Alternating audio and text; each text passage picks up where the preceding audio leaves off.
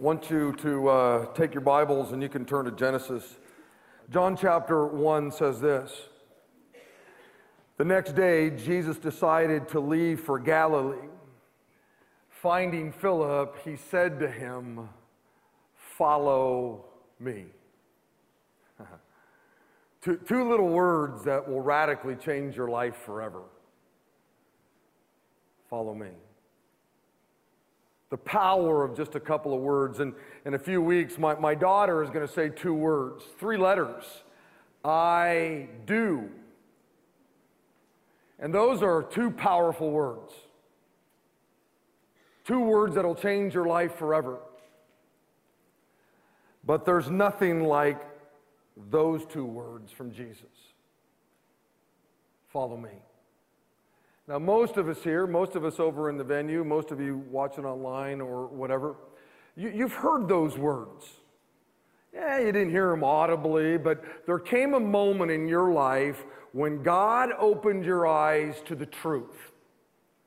To the truth about you, the truth about your sin, the truth about the fact that your sin had separated you from the Father the truth that He so loved you that He sent His Son, Jesus Christ, to, to die for you, that Jesus was put in a tomb, the truth that three days later He walked out of that grave, proving that He was who He said He was.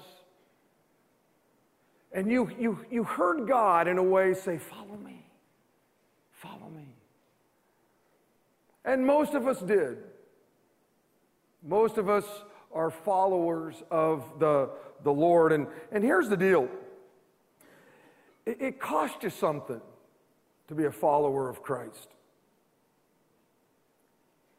I mean, it, it, it really, there's a cost to it. And we're starting to experience that more and more here in America with uh, 24 hour news you know, cable stuff and everybody with cell phones and stuff, we can actually see today uh, people that um, the cost was they had their heads cut off. There was a, a real cost. It cost them their lives when they responded to those two little words follow me. It says this in Hebrews chapter 11. And Hebrews 11 is really about all these great men and women of the faith. And they were all people that made a decision to follow God. And Hebrews 11 talks about all the great accomplishments of, of these people. But when you get to verse 35, things change. It says this about some of our brothers and sisters, but others were tortured, refusing to turn from God in order to be set free. They placed their hope in a better life after the resurrection. Some were jeered at, and others' backs were cut open with whips. Others were chained in prison. Some died by stoning. Some were sawed in half, and others were killed with the sword. We have a lot of brothers and sisters in the Lord who, um, it was a pretty tough gig to be a follower of the Lord. Uh, I have a book that I recommend every Christian have on their bookshelf, and usually about once a year or once every other year I, I bring it up in here, and that is the book called Jesus Freaks. And if you name the name of Christ, you should have this book in your library. And basically, what it is, it just tells the story. These are historical stories of people, uh, including the 12 original disciples, but people who lost their lives in some pretty crummy ways for simply being a follower of Jesus. And a lot of the stories in here are just heartbreaking. And this past week, I spent some time once again reading some of the stories of these great men and women who heard the voice of God, follow me, they did, and then they died a horrific death. You see, there's, there's something encouraging about that also. You see, I'm able to look back and I'm able to see these great men and women of the faith who had the baton. They were running their leg of the race, if you will. And they handed the baton off to another generation, and they, they lost their lives in just some really, really crummy ways. And then that generation ran, and here we are today, beloved, and the baton's been handed off to us. It's our turn to run the race. And unfortunately, in the world that we live in today, there's just a, a lot of, um, it, it's not easy.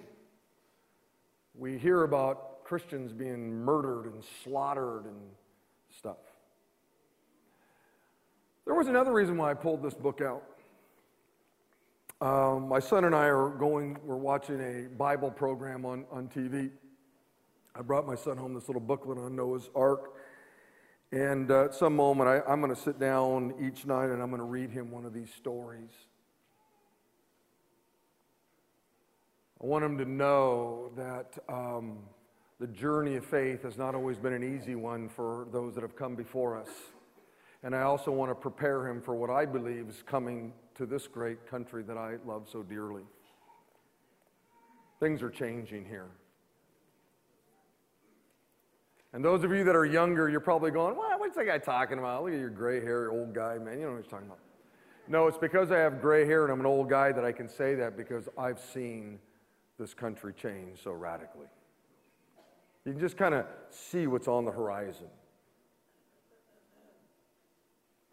And I want my son to be prepared for, I think, some difficult times to come. I'll probably be dead and with the Lord, but I want my kids to be ready. I want them to know. I would be honored if my children were freaks for the Lord. Another book that's just like this is called Fox's Book of Martyrs. This is an easier read. This would be the NLT version of that, if you will. Just, they just kind of wrote it in a way that's just easier for kids and for uh, adults to, to understand. But you ought to have that book in, in, in your library. Look, here's the deal following God will not always be easy. In fact, nowhere in the Bible does it say that following God will be easy. But God did say this to the great prophet Jeremiah. He said, For I know the plans that I have for you, declares the Lord, plans to prosper you and not to harm you, plans to give you a hope and a future. It may not be easy to follow the, the Lord, but when those difficult times come, this is a great truth to meditate on. You see, God cares about you and He has a great plan for your life. Paul said this in Romans chapter 8. He says, And we know that in all things God works for the good of those who love Him and those who have been called according to His purpose. Now, as I said, um, it's getting tougher to be somebody who says, I am a follower of the Lord.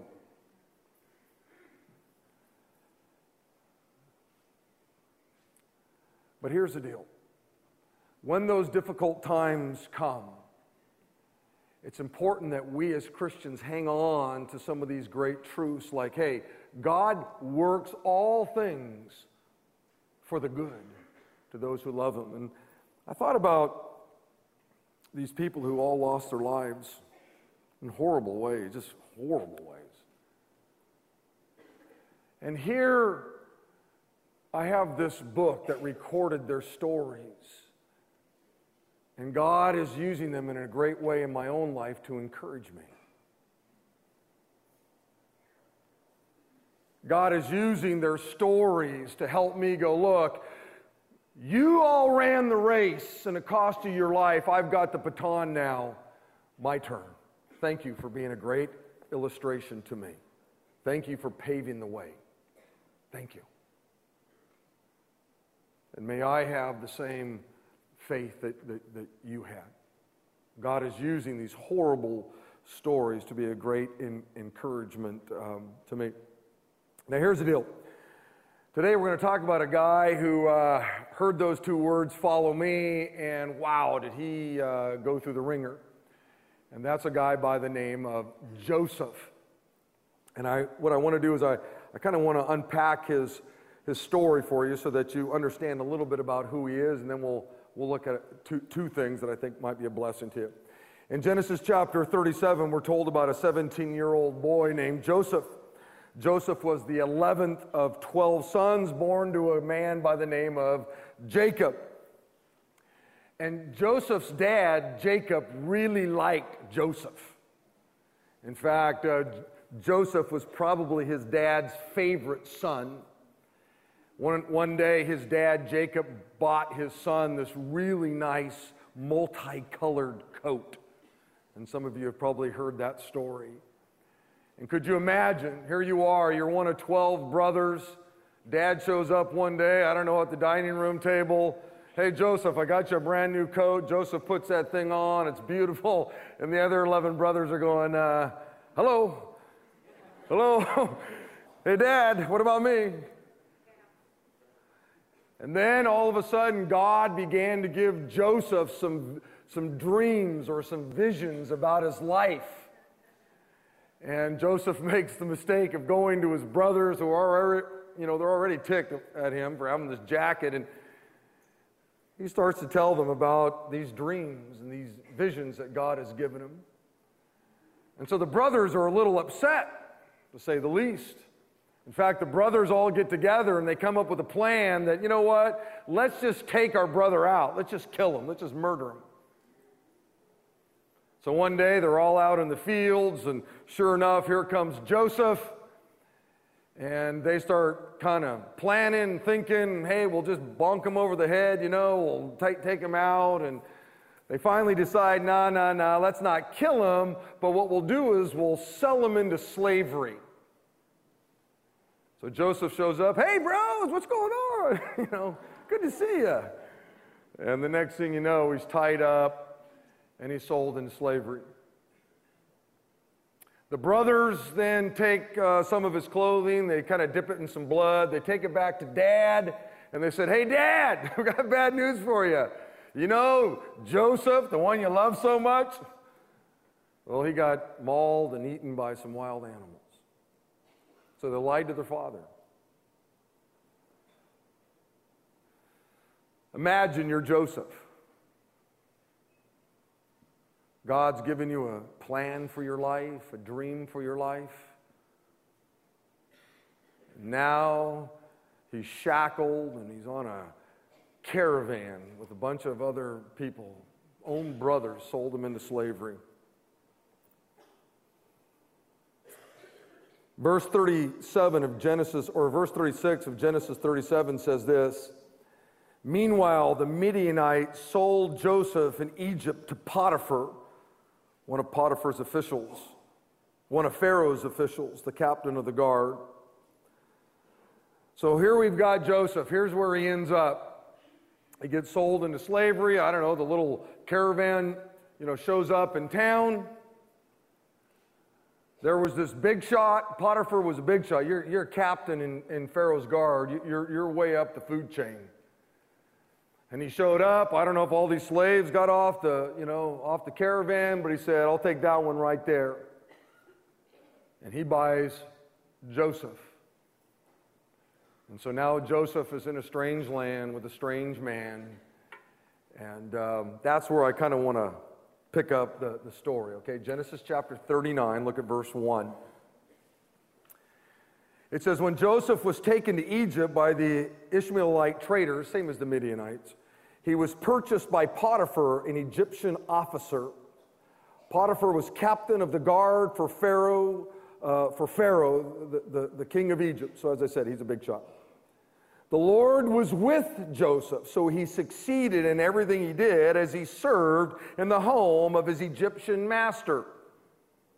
Potiphar noticed this, and he realized that the Lord was with Joseph, giving him success in everything he did. This pleased Potiphar. So he soon made Joseph his personal attendant. Okay, things are starting to look up a little bit. You know what I'm saying? First, he's sold into slavery. He gets picked up by this guy named Potiphar. He doesn't know who this guy is. He just knows he's a big shot. He probably had the big sword and all the stuff and had on the uni. And now all of a sudden he's working in there. He's just living out his faith inside Potiphar's home living a, a good life. God honoring life. Potiphar notices it and says, Hey, look, here's the deal. I'm not just going to make you just any slave, I'm going to make you my personal attendant. Sort of like movie stars today have personal attendants. He's become Potiphar's personal attendant. This is, this is, this is a pretty, pretty good gig. It says he put him in charge of his entire household and everything he owned. From the day Joseph was put in charge of his master's household and property, the Lord began to bless Potiphar's household for Joseph's sake. All his household affairs ran smoothly, and his crops and livestock flourished. So Potiphar gave Joseph complete administrative responsibility over everything he owned. With Joseph there, he didn't worry about a thing except, you know, what kind of food was he going to eat. Man, the trajectory of Joseph's life is going in a good, good direction. First, he's thrown into slavery by his brothers, and imagine the caravan ride, you know, into Egypt and how depressed and bummed maybe he might have been. But now, things are looking up. He's just living out his faith. Having some hard times, he's just living out his faith, though. It says Joseph was a very handsome man and well built young man. And Potiphar's wife soon began to look at him lustfully. Oh no. I got the feeling the story's going to change here. Come and sleep with me, she demanded. But Joseph refused. Look, he told her, my master trusts me with everything in his entire household. No one here has more authority than I do. He has held nothing back from me except you, because you are his wife. How could I do such a wicked thing? It would be a great sin against God. She kept putting pressure on Joseph day after day. And when you're the captain of the guard, you, probably got more shekels than the average person, so probably you know, he, he, had the pick of the litter, if you will. He could have picked probably the most beautiful of gals in the area. I'm sure Mrs. Potiphar, I don't know, whatever her name was, uh, was, uh, you know, was, was pretty nice looking gal. And day after day after day, she's coming on to, to Joseph. But he refused to sleep with her and he kept her out of the way as much as possible. One day, however, no one else was around, and he went to go do his work. She came and grabbed him by his cloak, demanding, Come on, sleep with me. Joseph tore himself away, but he left his cloak in her hand as he ran from the house. When she saw that she was holding his cloak and had fled, she cried out to her servants. Soon all the men came running. Look, she said, my husband has brought this Hebrew slave here to make fools of us. He came into my room to rape me. But I screamed. And when he heard me scream, he ran outside and got away, but he left his cloak behind with me. She kept the cloak with her until her husband came home. Then she told her the story, told him the story that that Hebrew slave you brought into our house tried to come in and fool around with me, she said. But when I screamed, he ran, out, ran outside, leaving his cloak with me. Potiphar was furious when he heard his wife's story about how Joseph had treated her. So he took Joseph and threw him into prison where the king's prisoners were held, and there he remained. But the Lord was with Joseph in prison and he showed himself his faithful love. And the Lord made Joseph a favorite with the prison warden. Before long, the warden put Joseph in charge of all the other prisoners and over everything that happened in the prison. the warden had no worries because Joseph took care of everything. The Lord was with him and he caused everything he did to have success. So here we've got the story of uh, Joseph selling, uh, or Joseph's brothers selling him into slavery. He ends up in Potiphar's house, but while he's there, he, he lives an honorable life, which, which catches the attention of his master, Potiphar, and so Potiphar promotes him to oversee his home. Then Potiphar's wife jacks him up, lies about him, and he gets thrown into prison. But once again, he lives an honorable life, and uh, he gets promoted by the warden to be second in command of the prison. But in Genesis chapter 41, there came a moment because of how Joseph lived his life and because he interpreted some dreams that Pharaoh then promoted him out of the prison to be second in command of Egypt. He, he's now the second most powerful man on the planet now when you get to Genesis chapter 41.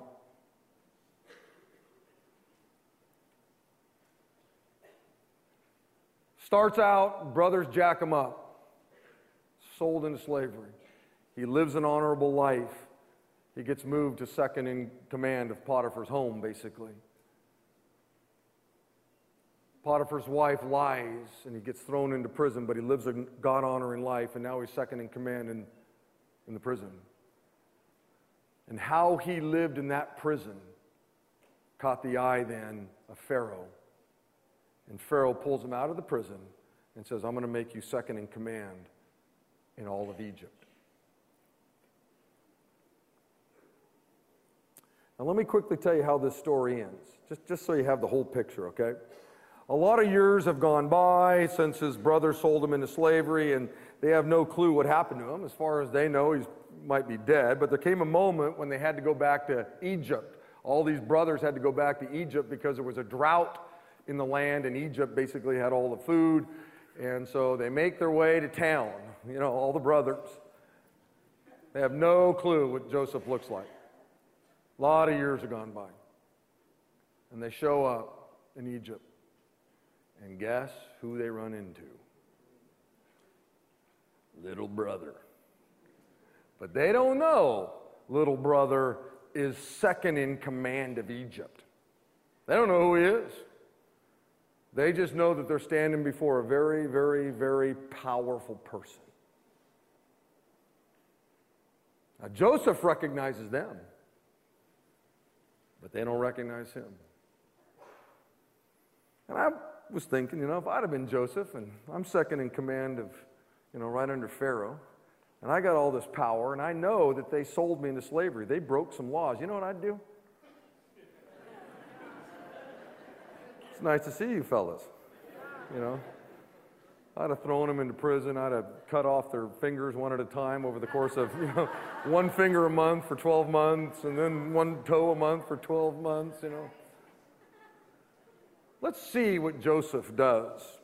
In Genesis chapter 50, verse 18, it says this His brothers finally notice who he is. Then his brothers came and they threw themselves down before Joseph. Look, we're your slaves. oh, man. This was, a, this was a bummer of a moment. But Joseph replied, Don't be afraid of me.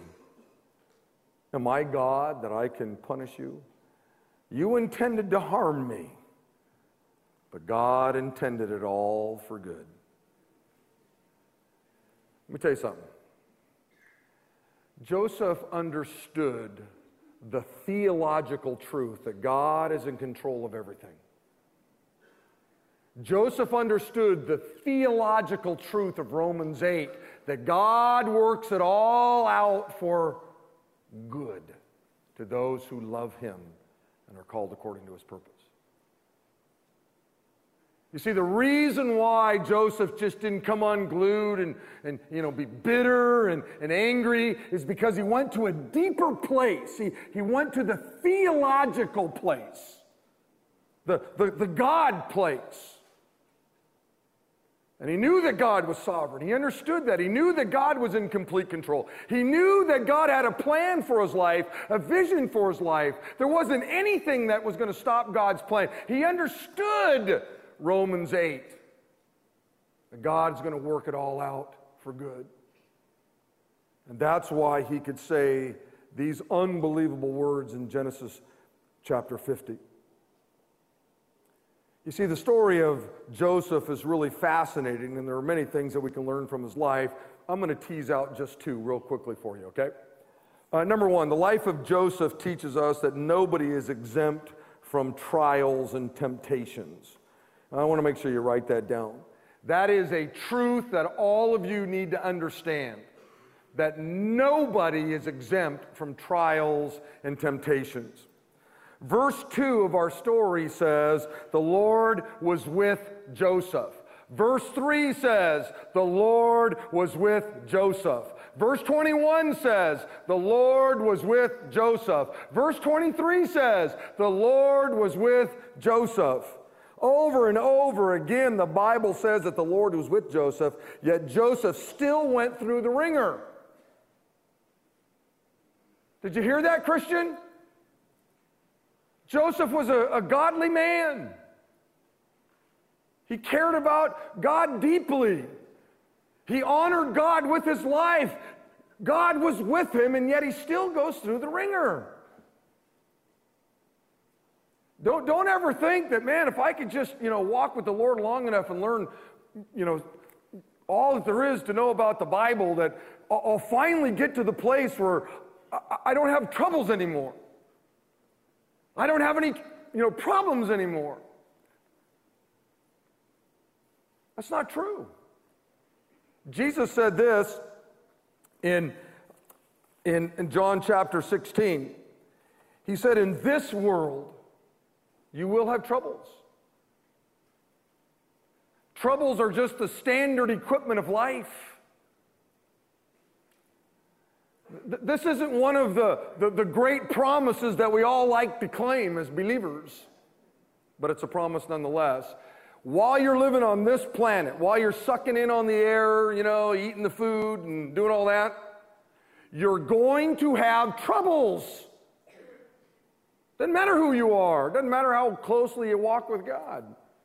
You're, you're, you're going to have troubles. Habakkuk chapter 3 says this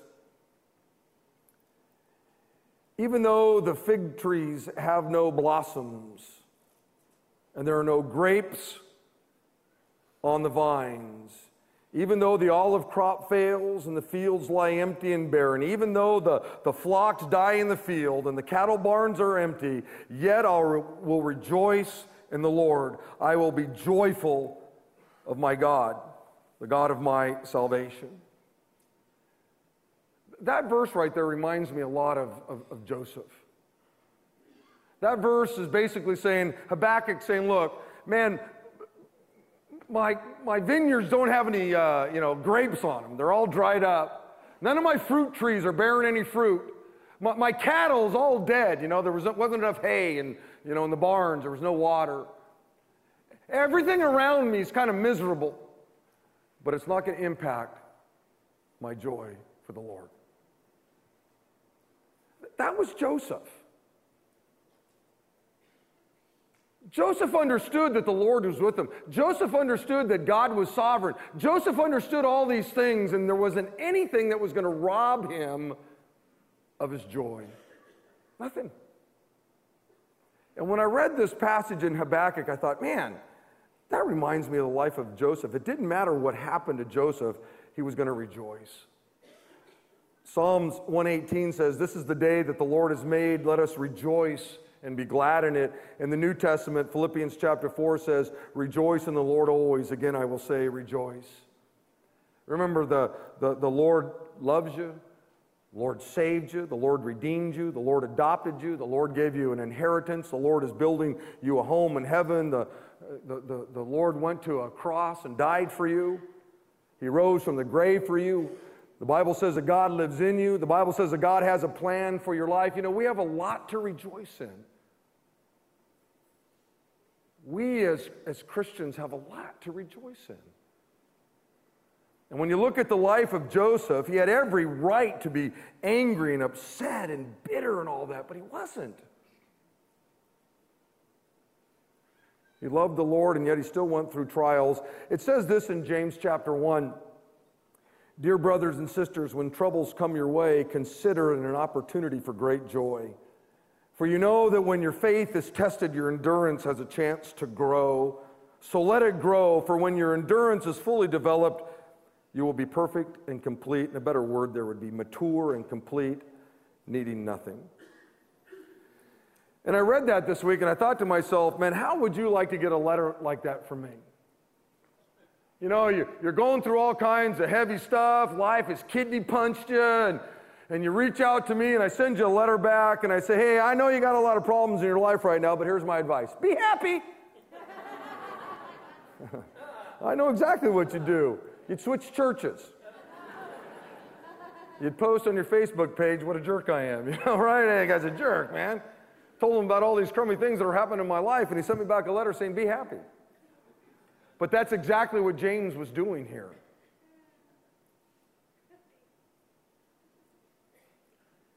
The Holy Spirit filled James's life and said, James, this is what I want you to pin to my people. I want them to consider it great joy when they encounter various trials and troubles in their life.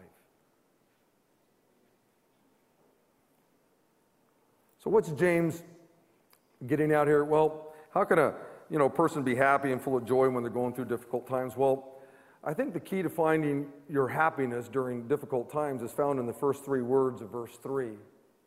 What James said in verse 3. James said, For you know. See those three words? For you know. What you know to be true determines how you will respond when life kidney punches you. It's what you know. You show me a believer who, during a difficult time, just kind of falls to the ground in a hump, you know, of humanity, and, and I'll show you somebody who doesn't know some things. You show me somebody like Joseph who goes through difficult times with an unbelievable attitude, and I will show you somebody who knows some things. It's what you know that, that matters. Your attitude is determined by your understanding. In, in, other words, your attitude is determined by what you, you, you know. And there were a few things I just want to take out of what, what James said here, real quick, okay? These are four things you ought to know, four truths. Number one, know that difficult times are inevitable. You got to know that. Verse 2 says, Dear brothers and sisters, when troubles come your way, he doesn't say if troubles come your way, he says when they come your way. Look at, just count on them. They're coming. As I said earlier, Jesus said in this life you're going to have troubles. We can't get away from them. Just because you're a believer, just because you come to Big Valley Grace or whatever, doesn't mean you're going to get away from troubles. They're going to come. Joseph loved God. God loved Joseph, and yet here he is going through all these troubles. You got to know that God's not singling you out. God allows the natural consequences of life to just kind of happen. I remember once we have these cabinets, and up here's where all of the, you know, the good stuff is, you know, like chips, you know, and those kinds of things. So I opened up the cabinet once and a bag of chips fell out. And I reached down to get the chips. See? And then when I came back up, forgot the door was open, and boom!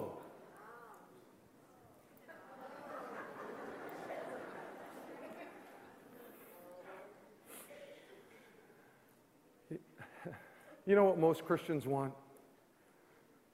Most Christians want a God that would have shut the door. Right? Right? But you know what? God doesn't shut the door. He lets the natural consequences of life play itself out. And if you open the door and you forgot to shut it, you'll hit your head. Don't ever sit in a room and go, God is singling me out. He lets the natural consequences of life happen. He, he's already told you, Christian, in this life you're going to have troubles. Things are going to be hard. Things will be tough. Now, up until this point, you know, we don't have to worry about this kind of stuff. But it won't be easy at times following the Lord. The second truth is this know that difficult times in life are unpredictable. Verse 2, once again, James says, Dear brothers and sisters, when troubles come your way, you got to underline those three words come your way. Nobody ever plans on difficult times. Nobody, nobody ever writes, you know, in their daytimer, today I'm going to plan on something difficult happening to me. They just kind of come your way, don't they? Nobody ever takes their day timer, their day planner, their smartphone, or whatever and go, okay, let's go to September 3rd. I'm going to plan on something right. Uh, they just come your way, don't they? Nobody plans on getting a flat tire. Just kind of comes your way, doesn't it? Nobody plans on getting cancer. Just kind of comes your way. Nobody plans on their spouse cheating on them. Nobody plans on having their house burglarized. It's important to know that, that troubles are unpredictable. They just, they just kind of come your way. And you got to know that. Know that they're inevitable and know they're just, they're just, they're just going to happen in, in your life. And then number three, truth number three is this, is know that difficult times in life always have a purpose. He says, Hey, troubles are going to come your way. Consider it an opportunity for great joy. Here's why. Here's the purpose. For you know that when your faith is tested, your endurance has a chance to grow. So let it grow, for when your endurance is fully developed, you will be perfect or mature and complete, needing nothing. Look, here's the deal difficult times or troubles or whatever it is you want to call them always have a purpose. Listen, th- th- there's value in difficult times. And we as Christians don't ever think about it like that. But the Bible says that when hard times come and, oh man, what's going on in my life? There, there's value to it.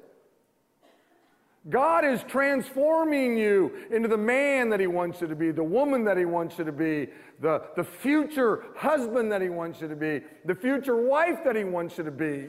You see, too often we want to get away from troubles. Too often people come into the altar room going, I'm having troubles in my life. Pray that God would take them from me.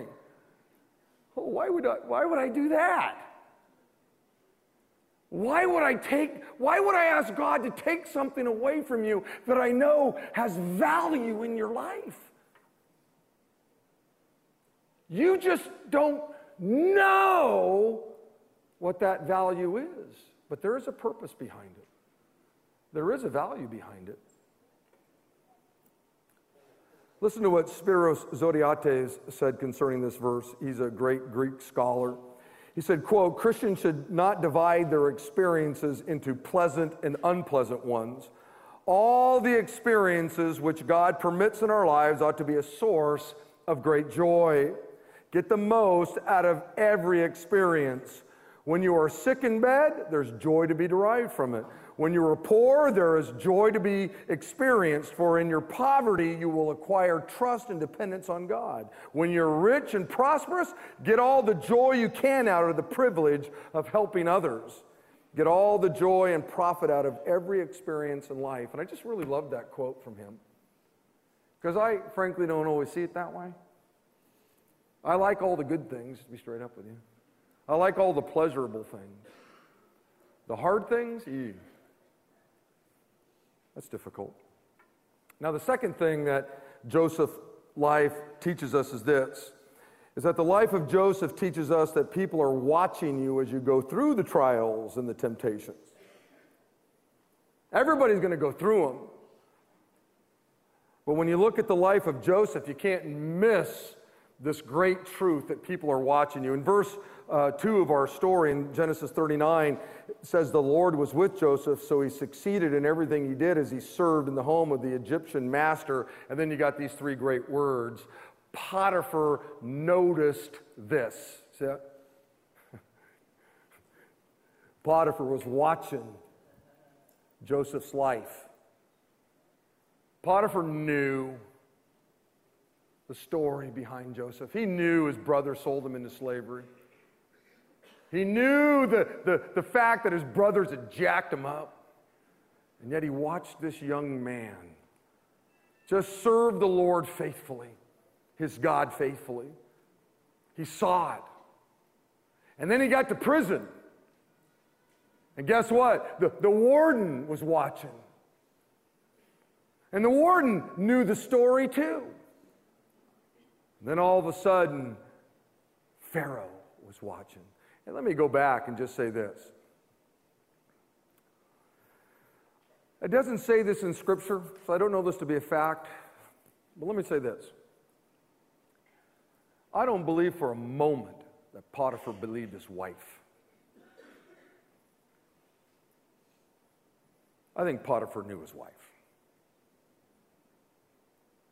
You see, the reason why he didn't just kill Joseph, the reason why he took him to prison and, prison and put him in the king's part of the prison, was he had to honor his wife and her word. But he knew this young man. He knew. There's no way he'd do this. Potiphar was a big, big shot. He would have said to the warden, Warden, you're going to do what? You're going to, you know, you know, promote him within the prison? No way, buddy. Let me tell you what he almost did to my wife. And the warden would have, you know, ended that right there. And then certainly, when Joseph was being considered to be second in charge of, of Egypt, Potiphar would have stepped forward and said, you know, Pharaoh, don't, don't do this. Let me tell you about this kid and what he did. I think Potiphar probably had a hand in Joseph becoming second in command of in the prison and second in command of Egypt. But he had to honor his wife. Wasn't going to call his wife a liar. Can I get an amen, guys? Okay, thank you. Um, now, I, I, don't, I don't know whether, you know, that's true or not. The scriptures don't tell us. But you can kind of extrapolate out a few things and go, how does this guy who's a captain in the, why would he have even allowed all that to happen? I think he saw his life and knew this is a special young man. I think it's a great question for us to wrestle with. What do people see when they look at your life? I, I, I wrestled around with that this week. Uh, what do people see when they look at my life? And, you know, nobody's going to see a perfect soul. None of us are perfect. I tell you all the time, I, I don't always do everything right. I don't always, you know, love the way I'm supposed to love. I don't always show mercy the way God wants me to show mercy. I don't always show compassion the way God wants me to show compassion. I, I don't always love others the way God, you know, loves me, kind of thing. I, I just, I just, I fumble. But, but what is the pattern of your life? What do people see? You got people watching you, Christian. It could be your neighbors, it could be the people you work with, you play golf with, you, you do life with, you, you have your hobbies with. And in the world we live in today, I mean, there's lots of ways that people watch us. It might be, you know, how we interface in a foursome at golf. It might be in a video that we post. It might be in some, you know, thing we, we tweet out or post on our Facebook page. There's lots of ways that people are watching us, if you will. And how you live matters. There's a, a new book out. I, have ordered it. I haven't read it yet, but I really like the title of it. It's called The Fifth Gospel. And obviously, you have Matthew, Mark, Luke, and John, and the fifth gospel's you. And the, the theory or the point behind the book is, is this is that few people will ever read the first four gospels. But the fifth gospel people see all the time, and that's how you live, what you talk about, how you interface with people. People are watching that all the time. And as I said, look, no, no, none of us are going to do it perfectly, but boy, it's, it's important how we live. How we live matters. People are watching us. I love what Acts chapter 4 says. It says, The members of the council were amazed when they saw the boldness of Peter and John, for they could see that they were ordinary men with no special training in the scriptures. They also recognized them as men who had been with Jesus.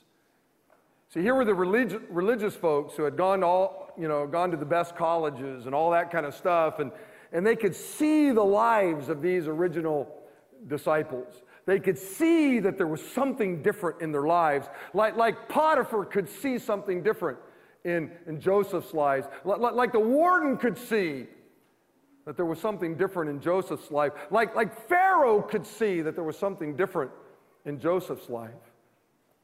These religious leaders could, could see that there was something different in the lives of these common fishermen, if you, if you will.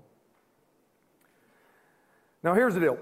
Before I just quickly um, land the plane here and, and, get to this week's passage, we, we need to go over last week's uh, passage together, okay? And last week's passage was Proverbs chapter 3, 5, and 6, okay? And I want you to know Saturday night they nailed it.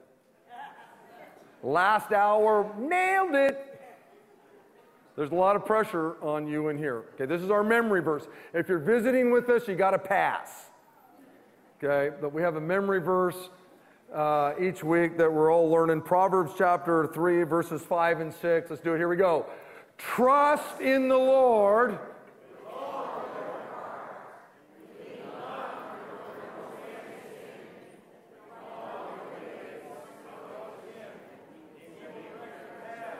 Okay.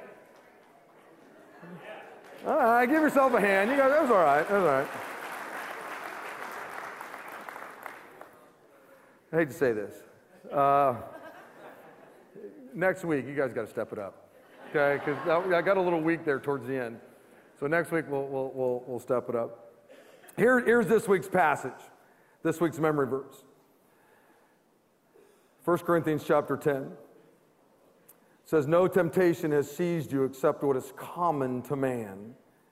And God is faithful, and He will not let you be tempted beyond what you can bear.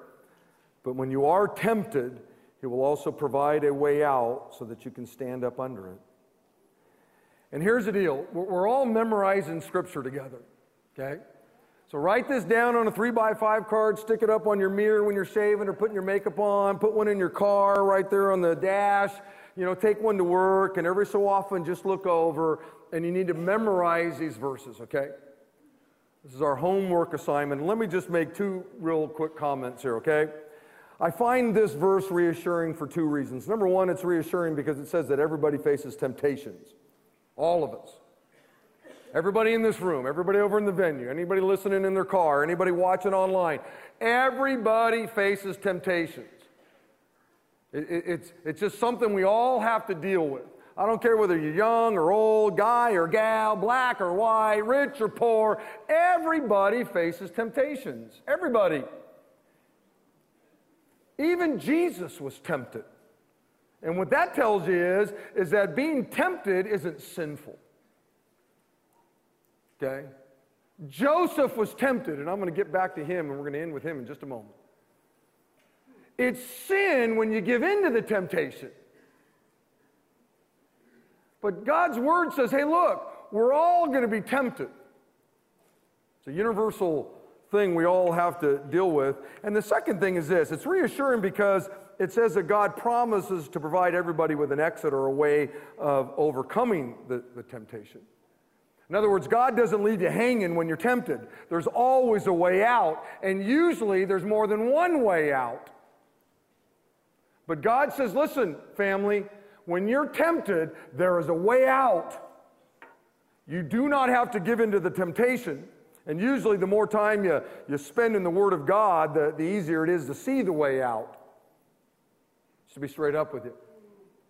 Now, when you look at the life of Joseph, you see a man that was tempted, right? He was tempted by Potiphar's wife. And I think there were three things that he considered that helped him not give in to the temptation. And I want to share them with you, and then we're going to end, okay? These are three things that, that Joseph did that helped him overcome. It was his way out. And the first one was this as Joseph thought about himself. He thought about what sin would do to his own life. He thought about what sin would do to his own reputation. And before you pull the trigger on giving into temptation, you need to stop and take a deep breath and say, okay, what will this do to me, my life, my reputation? Just stop and just go, whoa, before I do this, what's, what's going to happen to me? The second thing Potiphar did was he thought about others. Or the second thing Joseph did, he thought about others, and that was Potiphar. In Genesis 39 8, Joseph refused. Look, he told uh, her, My master trusts me with everything in his entire household. Look, your sin impacts other people. There's no such thing as a private little sin. Before you pull the trigger on sin, you need to go, what is this going to do to me? And then you got to go, what is this going to do to my spouse? What is this going to do to my kids? What is this going to do to my parents? What is this going to do with my friends? What impact is there going to be when I make the decision to blow God off and sin against God? There, there's no such thing as, as, a, as a private little sin that I'll just do this little sin and it doesn't impact anybody else. All it impacts is me. And, and let me give you an illustration, and, and I know we're going to be late here, but here's the deal. I used to go to Hume in the 80s and, and 90s, and I used to speak. It's a big Christian camp.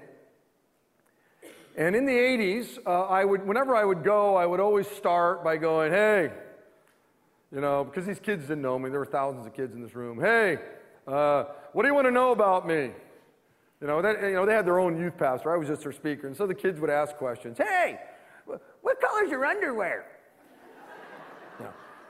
Boxers or briefs? You know, there was always these dumb, adolescent, kind of weird, dumb questions. And I'd answer them and have fun with them. You know, they could ask me anything they wanted, you know, and whatever.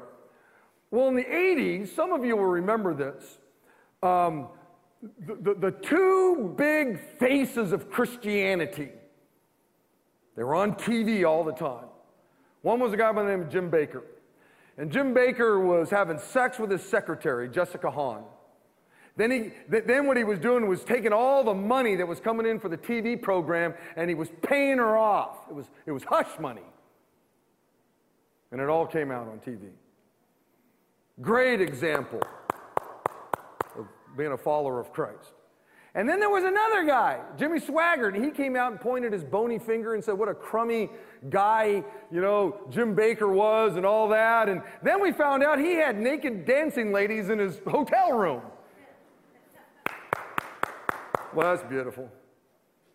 There wasn't all the cable channels back then. You had 310 and 13, and so that was all you heard for months was about these two Christian leaders who had fumbled greatly. Everybody was watching them. And let me tell you how I know. I go up to Hume Lake. Hey, what do you guys want to know about me? And I'll never forget a gal stood up and said, Hey, I want to know, you sleeping with your secretary too? the questions changed. Why? Because people are watching. And your sin impacts me, and my sin impacts you. We're interwoven in ways we don't even understand. Some of you know the story of Achan. Achan had his private little sin. Nobody knew about it. But 36 Israeli soldiers lose their lives. 36 women became widows. There were countless hundreds of children that no longer were going to see their father because of one guy who made a decision to sin. He blew off God. And before you pull the trigger, you got to think about what's it going to do to you. You got to think about what's this going to do to other people. It, my, my sin's going to impact others. And then the third thing that Joseph thought about, and this is the most weighty of them all, is Joseph thought about God. In verse 9 of Genesis 39, how could I do such a wicked thing? It would be a great sin against God. Before you pull the trigger on some sin, would you stop and go, okay, What's this going to do to my relationship with the Lord? What's going to happen?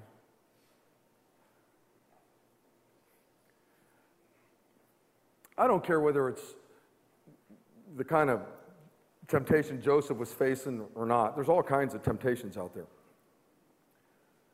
But if you would stop and you would say to yourself, hey, look, here's the deal. What's this going to do to me? What's this going to do to my spouse, my kids, my friends, my grandparents, my children? What's this going to do to God?